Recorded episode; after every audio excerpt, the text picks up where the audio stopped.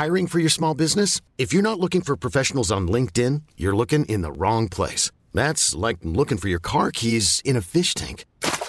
LinkedIn helps you hire professionals you can't find anywhere else, even those who aren't actively searching for a new job but might be open to the perfect role. In a given month, over 70% of LinkedIn users don't even visit other leading job sites. So start looking in the right place. With LinkedIn, you can hire professionals like a professional. Post your free job on linkedin.com slash achieve today.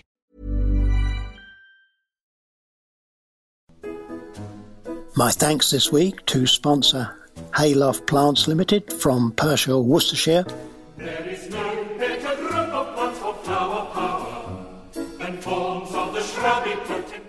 Hello from a hot and steamy Essex. Welcome to This Week in the Garden. I'm Peter Seabrook, here to exchange some news, views, and a bit of timely advice on all things gardening. Goodness, it has been hot. Whew. This week, the thermometer racing up to 120 degrees Fahrenheit. That's, uh, I think, 50 degrees uh, Celsius in the polytunnel, where uh, I have to say the melons are loving it.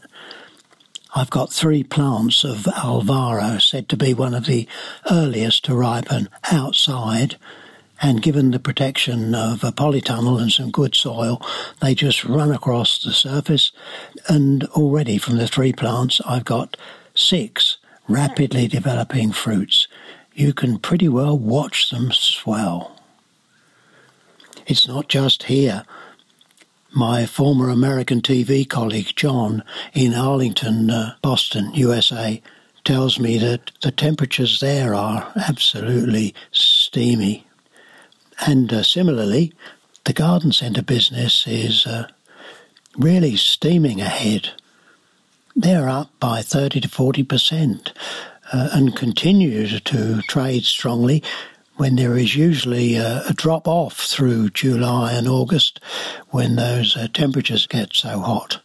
Uh, demand for plants is uh, still high, and the problem in America apparently is getting supplies, both of plants and of uh, garden supplies generally. It's a similar story here, really. I've been uh, looking about on local garden centres to try and buy a bag of uh, ericaceous compost uh, without any success at all. I don't know what we're supposed to do. I may have to uh, get some flowers of sulphur and um, mix a little of that in to try and reduce the pH of the uh, ordinary potting composts. Uh, this year, the Plant Heritage Brickell Award 2020 has gone to Malcolm Farrow the head gardener at Marwood Hill Gardens, where they hold the national collection of Astilbe, some 200 different cultivars. Uh, Chris Brickell was, of course, the founder of uh, Plant Heritage and is now their vice president. And the members uh, together hold some 400 national plant collections and do a great job in uh, maintaining that library of good garden plants uh, and varieties that uh, would otherwise have fallen by the wayside. Jane Southcott at the uh, Three Counties Malvern Society announces the launch of the first of a new series of Malvern Plant and Garden Fairs, and the first one starting on the 12th and 13th of uh, September. There'll be open air events uh, and geared really for passionate gardeners. The first one of these fairs has already got 36 award winning specialist nurseries uh, that will be uh, putting their plants on display, including Hardy's cottage garden plants staging their new Japanese anemone. It's called Frilly Knickers, and you don't need me to tell you the uh, shape and colour of those petals uh, really keen plant enthusiasts are encouraged to book for special tickets that allow them to go in at 8.30 uh, and have the first pick of plants on display. Uh, Will George, a former grower for the National Trust, feels that that organisation has been slow to open its plant centres and is missing a trick by being overcautious. There is a difficulty uh, with these retail centres on uh, big gardens. in that you have to book.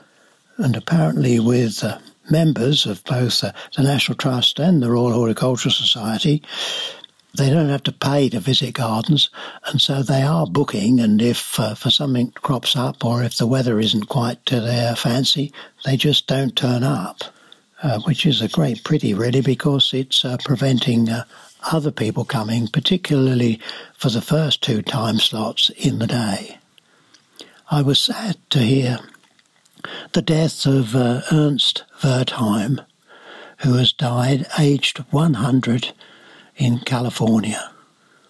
Ernst coined the term garden centre and has been a driving force uh, for good garden centre design around the world. His book, Chasing Spring, is a very interesting read, including uh, in his early years the escape from Nazi Germany in 1938 and being shot at as he uh, ran to get on the last train to Holland. He made his way to America and served with General MacArthur in the Far East during World War II and went on missions behind enemy lines. He was a great character. Uh, I spent some very interesting hours and remember the really good advice he gave to those of us who were starting out in the garden centre world in the 1960s. Now, what is the burning question of the day? Well, I was posed uh, the question of naming a plant. Now, that's always a bit unnerving. You know, there's an awful lot of plants, uh, and we're expected to remember the names of all of them, and uh, people just tend to forget that uh, the more years you've been about, the more days you have to remember, uh, and it can be quite uh, testing. The plant in question that I was shown was a Rhoeo that has uh, strap shaped leaves with really bright purple colouring, and, and it's uh, pretty easy to uh, grow. You can just divide bits off it.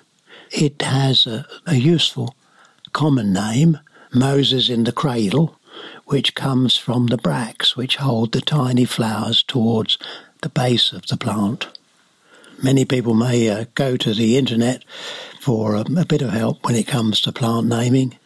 I still find uh, the expert books by uh, Dr. Dave Hessayon invaluable in this respect. I mean, the houseplant expert, for example, if you thumb through those pages, you'll quickly see the colour picture of the plant you're trying to name. But you don't just get the name, of course, you get all the other details the sort of temperature it needs, the position, bright or shady, how you water it, uh, when it needs repotting, all that kind of stuff. Boy, he produced some great books, uh, Dr. Hessayon, and uh, you, you would be well advised to keep one or two of them on the shelf at home. When it comes to seasonal advice, well, then the lawns. I'm told they're still lush and green in uh, North Wales uh, and up in the northwest where they've uh, had some quite heavy rain. Here on the east, I'm afraid things are terribly dry and the grass pretty brown and burnt up. It's still worth running the mower over the turf uh, every uh, week or two just to trim off the bents what we call those tall, thin seed heads that come especially on the ryegrass cultivars. If you just uh, snip those off before they get too tall, keeps the turf looking tidy. And if you do let them run away, of course, the roller just pushes them down. They miss the cutter blade, and once you've gone past up, they spring again. And pretty miserable they can make the turf look. I'm just starting to pick some of the really large fruited tomatoes, which of course tend to be a, a little longer in growing and later ripening. For the first time, I've just picked a really huge fruit on a beefsteak kind called Buffalo Sun. It pretty well fills my hand and weighs just under the pound, and the colour is gold, and at the base flushes red. It's a bit ugly around the calyx, but I think when I uh, cut a slice or two across it, it will very nearly fill a slice of bread. And I'm told the colour is beautifully pink and gold inside. It's not quite ripe. I must just leave it another day or so. There's a variety honeymoon, and that has a slightly pink flush to its colour, and I'll be interested to see what uh, they taste like. Now, with this weather very, very hot and drying, we need to be careful because the uh, physiological condition on tomatoes called blossom end rot is uh, very likely where plants are allowed to get dry. If you've got three tomato plants in a grow, average grow bag, for example, they get, they're going to need watering twice a day in the uh, current conditions.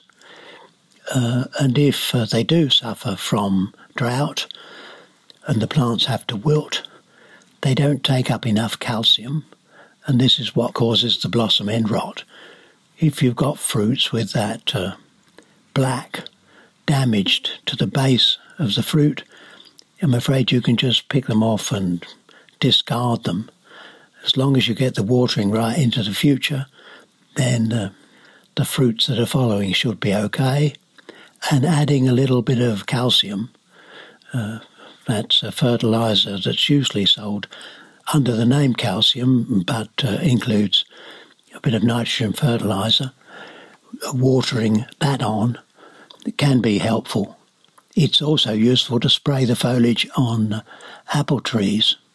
Do it in the evening, of course, uh, because uh, a condition called bitter pit comes where uh, fruits are developing quite quickly without enough calcium. And, and just spraying the foliage and giving them that bit of extra calcium will help avoid the bitter pit problem. It's particularly uh, likely on the dwarfing rootstocks, that's the Malling 9 type of roots, uh, and where that's used uh, to grow the Bramley apple, then that combination does tend to attract uh, bitter pit problems. I'm very pleased to introduce my guest to the podcast today, Steve Austin, who is the uh, Perennial Business Unit Manager for a company called Ball Colgrave, one of our leading companies uh, supplying ornamental plants mainly from seed, uh, young plants and divisions uh, but Steve, you're a fairly new arrival at West Adderbury in near Banbury, aren't you? Yes, that's it, Peter. Yeah, I joined um, joined Ball back in the autumn last year, um, back in October. So yeah, just over uh, seven months now. I've been in uh, in position. And a baptism of fire. I understand you're setting the place alight. Uh, um, That's it. with, with enthusiasm for hardy perennials. Yeah, it's uh, it, it's quite bizarre, really, because obviously the world's a different place today with what's going on. But um, I'm really excited to have joined at this time. Really, it's given me a great opportunity to get hold of all the new perennial genetics and and ones that are on the market actually, and put them through their paces. And uh, yeah, as you say, we've got a riot of colour out at West Adderbury this summer. It's fantastic. It is indeed. Uh, but I mean, you've been in the trade for some time. You were with the famous Hillier Company. Yeah, yeah. So um, yeah, I started my uh, I did my training at Writtle um, as a student. Did my national diploma in horticulture, um, and then Steve, Steve, I didn't know that. Another, another Writtle student, yeah. eh? That's it. Yeah. And uh, yeah, went to work for Beth Chatto for a short time um, to get my. I wanted to really learn plants and how they grow, and uh, so got my grounding at Beth Chatto. Um, and whilst I was at um, doing my uh, national diploma, I worked for um, the Sir Harold Hillier Gardens uh, for a year, and that got me in touch with the Hillier um, connections and, and Kevin Hobbs, who I know that you've uh, done a podcast recently with. He was uh, a good mentor um, from those days. And I joined uh, Hillier Garden Centres first, worked in the retail for 18 months, and then joined uh, the nursery side. Um, and I was there for um, nearly six years then after that, working with the trees and the shrubs and, and thoroughly enjoyed that experience. Goodness, Yeah, you have some experience there, though. Yeah. You know, Beth Chatto and Hilliers, it would be a job to beat that for work experience. Yeah, so I'm I'm very lucky and have worked alongside Beth um, before. Obviously, she sadly passed away um, not too long ago, and uh, yeah, Beth's an incredible plants lady. Um, yeah, and then more more recently, sort of more into the a bit more of the commercial world, really. But I'm you know at heart, I, I, I like to be known as a plantsman because I, I love my plants, and really through the the work I do today is to try and bring the best the best genetics to the consumer, really. And I feel a responsibility in my role to make sure that um, I'm putting the varieties through their paces so they perform well in gardens. Um, and and for the nurseryman really, who's got to grow them for, for the consumer. Yes, if, if a new plant comes onto the market today, it has to go through quite a lot of hoops, doesn't it? Yeah, yeah, it's uh, it, it's quite interesting, really. The the length of time, um, and and to many consumers, buying a plant in the garden centre have no sort of comprehension really what goes into it, do they? It's um, you know, years of work from selecting in in the initial selections to going into tissue culture to be cleaned up, make sure the plant is clean and reliable, and that's before they even get plants to the likes of you and I for testing. Um, and and then you've got garden performance, nursery performance, and uh, before we can then start selling, really. Hiring for your small business? If you're not looking for professionals on LinkedIn, you're looking in the wrong place. That's like looking for your car keys in a fish tank. LinkedIn helps you hire professionals you can't find anywhere else, even those who aren't actively searching for a new job but might be open to the perfect role. In a given month, over 70% of LinkedIn users don't even visit other leading job sites. So start looking in the right place. With LinkedIn, you can hire professionals like a professional. Post your free job on linkedin.com slash achieve today. Many of us have those stubborn pounds that seem impossible to lose, no matter how good we eat or how hard we work out. My solution is PlushCare. PlushCare is a leading telehealth provider with doctors who are there for you day and night to partner with you in your weight loss journey. They can prescribe FDA-approved weight loss medications like Wegovy and Zepbound for those who qualify. Plus, they accept most insurance plans. To get started, visit plushcare.com slash weight loss. That's plushcare.com slash weight loss. when I saw you last Friday, we were talking about and, and looking at several new varieties of Nepeta, Yeah. uh, cat mints. They were perfect examples of of what everyone's looking for. You know, a good nursery plant and a very good garden plant. Yeah, it's it's fascinating the catmint, isn't it? Because it's it's a plant that um, that does really well in the garden, and there's there's good old traditional varieties, the Walker's Low and the Six Hills Giant, and for the consumer today buying those, they they do a good job, of course, but they they tend to flop about a bit. And one variety that that both you and I like is Persian Blue. Yeah, don't don't don't get me going on that. I think people are bored of me. I, I think it's one of the best plant introductions for ten years. Yeah. It's fantastic. We got it here, as you saw, flowering well. And Persian blue, as, as, as you've explained before, doesn't flop. It, it it goes on for months flowering. And one variety I showed you is um, kitten around.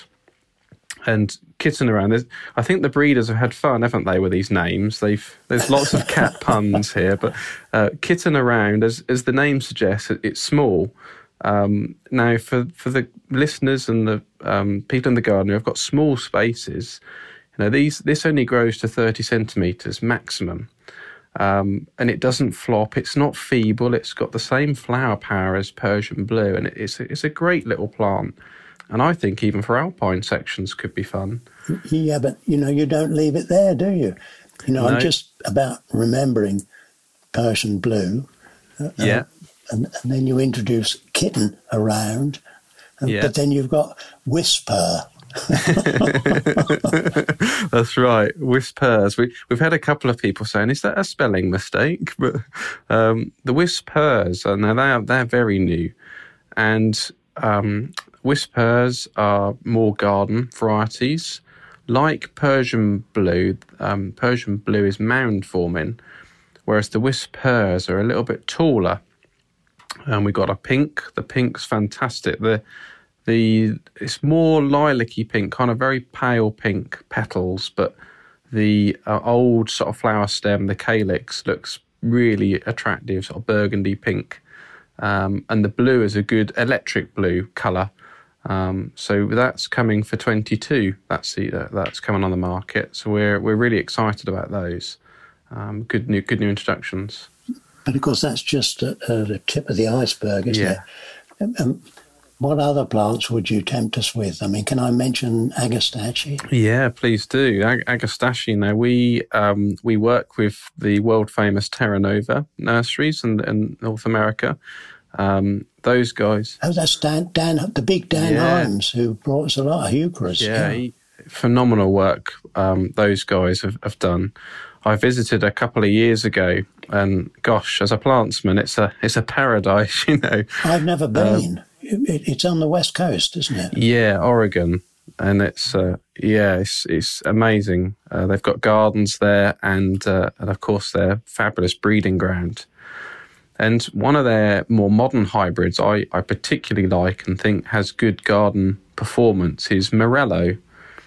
Um, it's a it's a variety that's been on the market about eighteen months now, um, and Morello's a good strong grower.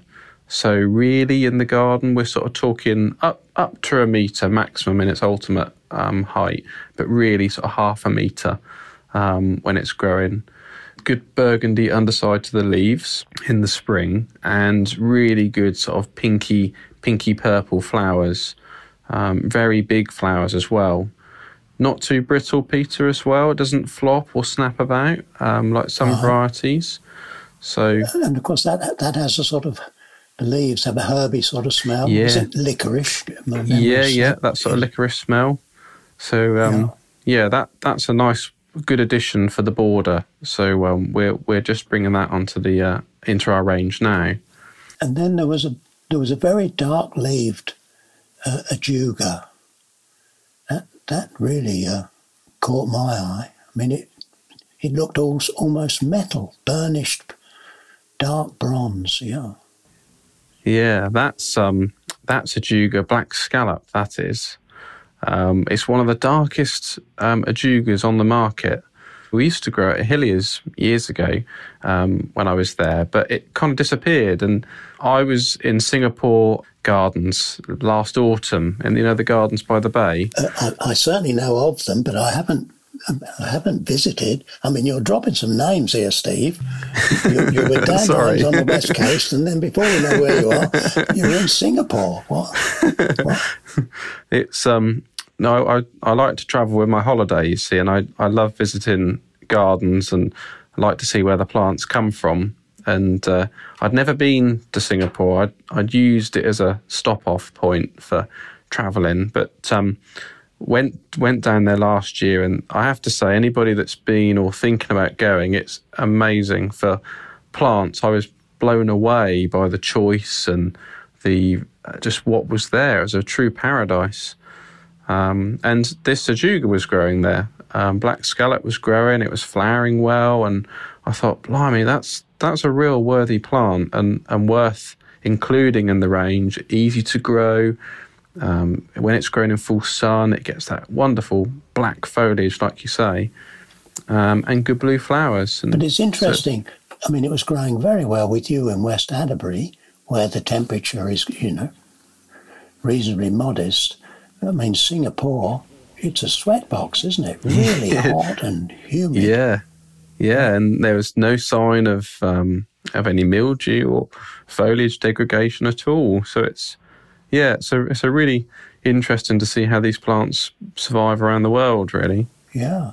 When I went to Singapore, the Bay Garden wasn't even thought of, I don't think. I went to the Botanic Gardens yeah, and I remember walking about through, um, well, what I would have thought were houseplants really creeping about. yeah, And, and I'd seen some um, rodents downtown in Singapore. And, and I said, What do you do here with uh, rats? Are they a problem? And he said, No, we've got a python that eats those. Made me step a bit carefully through the, uh, the stems of Monstera. if I asked you for two or three plants that people should look for, uh, but both to go Yeah. in containers and to plant in the borders, uh, what should they be looking for over the next uh, 12 months or so, Steve? Well, a couple I, I'd like to touch on. One is the uh, some of the more modern echinacea varieties. There's been an awful lot of work done on echinacea, and um, you, you've seen it, and we, we touched on it. The work that the RHS are doing on the trials there, um, that's coming to an end now on, on their echinacea trials. I've I've done um, a fairly extensive trial here at West Adderbury this year because lots of people say to me they love echinacea in the garden and um, but they can't grow it on the nursery and that turns a lot of people away from from growing it. And one that I really want to highlight is a as a good strong growing variety for the patio would be a variety called Sun Magic Vintage Red. And Vintage Red is a brilliant variety. It's been bred in Germany, um, and the breeder um, does breed some of the fancy Rebecca varieties that we'll talk about in a moment. And what I love about this echinacea is we planted some in a in a 23 centimeter, a five liter pot in April this year, and I did did the normal thing like I would with any echinacea is just take that first flower off. Um, otherwise, they they sort of tend to flower themselves out early. Pinch that off, and there's got to be over a hundred flowers on it now. It is incredible. That's almost like the old African marigolds, isn't it? Yeah. You, you, you needed to take the first flower off to uh, really get the root system going and get the most from them. Yep. And uh, that's a very good tip for gardeners. So, would you do that with all echinaceas? Oh, certainly. Yeah, in that in that first year when they're when they're planting them um, in the garden, definitely um, the growers will notice a big difference from that in the garden. Instead of having one um, flower, they'll have multiple flowers, and they'll withstand the weather better then as well. Otherwise, they tend to they tend to get a bit floppy and they can break, Yeah. which is quite heartbreaking. And then you mentioned Rudbeckias. Well, Wow, yes. I was at Hyde Hall this morning, where, of course, we've got a trial of uh, over 80 of them. Yeah. And we've got some, I think, that you don't have, and, and you've certainly got some that we don't have. Yes. We're working with the, as I mentioned, the German um, breeder, the same breeder who works on the vintage red. Um, his performance on his SunBeckias, uh, he sort of brands them as, but um, they are marvelous. One one plug potted in April again, and there's 50 plus flowers, and these flowers are supersized. You you sort of you've seen them yourself. You put them in the palm of your hand, and they sort of cover it. They're in, incredible things. Well, I, I use my uh, thumb and little finger stretched out to measure, Yeah. and, and that's nine inches. And some of those flowers were actually just on nine inches across Cool. for Rudbeckia. That's huge. isn't it is. Yeah. And, and what kind of uh, feeding treatment do you give? Uh, I mean, you'll you'll be growing a lot of these perennials in three and a half and five litre pots. Yeah, They're vigorous and they take quite a bit of water and feeding, don't they? they do. We, as standard, we, we try not to overfeed um, the varieties here because we like to give them as true to type testing as possible. Um, so all of our perennial compost has um, control release fertilizer in, um, which which you know is best advised for anybody growing these at home. Um, we do then um, certainly as once they start reaching a potful and start setting buds, we then um, give a liquid uh, feed um, just to encourage the flowering and just to prevent the foliage from um, degrading as it as it flowers. So just a, a general um, feed that we give every sort of fortnight really, and that's that's until they start flowering. They've stopped now feeding. That's all we tend to do really. Right. So slow release at the beginning Yeah. in, in a good, um, you know, general potting compost, and then Yep. as they come into flower, it's almost like the story with tomatoes, isn't it? When you got the first fruit that are um, fifty-five pence piece size, Yeah. then you start every ten to fourteen days with a high potash feed. Yeah. And the sort of tip I always suggest, I mean, if people, um, it's really the space they want uh, to grow. So if people are planting more than one, or even if they've got one in the garden, it's give them plenty of space. Um, they can get drawn up if they've they've got allowed plenty of space. As I mentioned, it's one one plug. Uh, it was a sixty a plug, so that's like a four centimeter um, plug planted into a five litre directly. So that's quite a big jump. So when people are planting in the garden, give them plenty of space and they'll they'll sort of settle in better than uh, otherwise get drawn up. Yeah, that, I mean that's a mistake that I keep making, even with all my experience. the Persian blue, we put those too close. Yeah. When they went in, it looked as if you know they got miles of soil between them. I know. But just a few weeks, and boy, they covered the ground. Yeah, people were asking me questions here. They said, Gosh, you're a bit brave putting those small plugs in that big pot. Do you know what you're doing? I was like, Yeah, trust me. and they, they filled it. And uh, you're right. It, it's it, when you do initially plant them in the ground and you give them all that space, it's, yeah, you, you do have to question sometimes. Yeah, I think the new varieties that are being introduced have so much more vigour. You know, I think they're very healthy. They have a lot of vigour. Yeah. And if they're carrying a lot of flowers, then they're going to need a lot of water and food. Yeah. Yeah, and the the technology and propagation has changed. I mean, I've been in the industry um, over ten years now, and um, and when I started out in the industry, there was a lot of cuttings, and tissue culture was you know really up there for some of the real premium perennials. But the tissue culture propagation mesh- method now is is you. I mean, that's how all these rudbeckias are propagated, and that that propagation method gives so much vigor to the plant. It it's cleans any virus from um, the initial stock. So these plants are really primed and, and ready to give good garden performance for you know three to five years um, easily, uh, if not longer. Amazing. Steve, it's great to talk to you. Thank you. Can't wait to see what you have to show us next time I come up. Definitely, there's plenty more where that come from. So yeah, I look forward to it. There is no better group of plants for flower power than forms of the shrubby potentilla. As to the tailpiece, how about the quote from Helena Rutherfurd Ely? And she wrote, The watering of a garden requires as much judgment as the seasoning of a soup. And I think she has it in a nutshell. Although currently it's a matter of just getting enough water on many of the plants outside. But for most of the year, just getting the watering right is the key to uh, plants growing well and looking healthy. Have a good week. Sit in the shade in the height of the day, and I look forward to being back with you next week.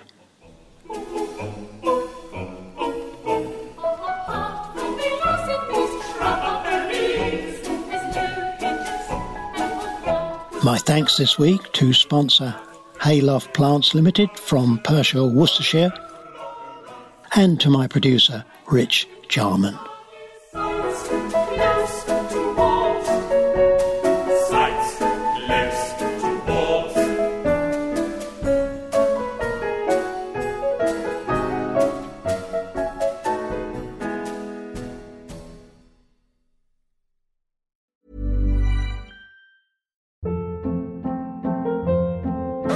Hold up. What was that? Boring. No flavor. That was as bad as those leftovers you ate all week. Keke Palmer here, and it's time to say hello to something fresh and guilt-free. Hello Fresh. Jazz up dinner with pecan-crusted chicken or garlic butter shrimp scampi. Now that's music to my mouth. Hello Fresh. Let's get this dinner party started. Discover all the delicious possibilities at hellofresh.com.